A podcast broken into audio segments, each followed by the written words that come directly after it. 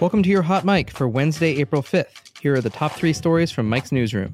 On Wednesday, President Donald Trump called the chemical attack in Syria an affront to humanity, but refused to give any clues as to how he plans to respond. During a news conference in the White House Rose Garden with King Abdullah II of Jordan, Trump said the attack crossed many, many lines, but stopped short of announcing whether or not he planned to launch an attack against Syrian President Bashar al Assad's regime. Trump told journalists that he would certainly not tell the media what he is prepared to do in the wake of the attack that left dozens dead, including children. Trump also pointed to a previous accusation of a chemical attack in Syria and accused former President Barack Obama of making empty threats then that, quote, set us back a long ways. Also on Wednesday, Trump's White House chief strategist Steve Bannon was removed from his seat on the National Security Council. Trump signed a memorandum naming Bannon to the council shortly after taking office in January, but according to multiple reports at the time, he was unaware that the memorandum was giving Bannon the role. National Security Advisor H.R. McMaster had reportedly been considering making a change to the structure of the council since taking over the post in February,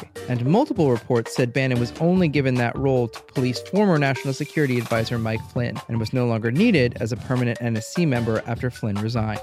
Finally, Pepsi announced on Wednesday that it was pulling its controversial new ad campaign with model Kendall Jenner after it received backlash saying the ad suggested social justice could be achieved simply by drinking a soda. The commercial depicted Jenner offering a can of Pepsi to a police officer who was standing in front of a group of protesters. Pepsi said the ad, quote, missed the mark in trying to project a global message of unity, peace, and understanding. The company apologized for the ad and for putting Kendall Jenner in that position. That's the news for now. Check back later for more updates.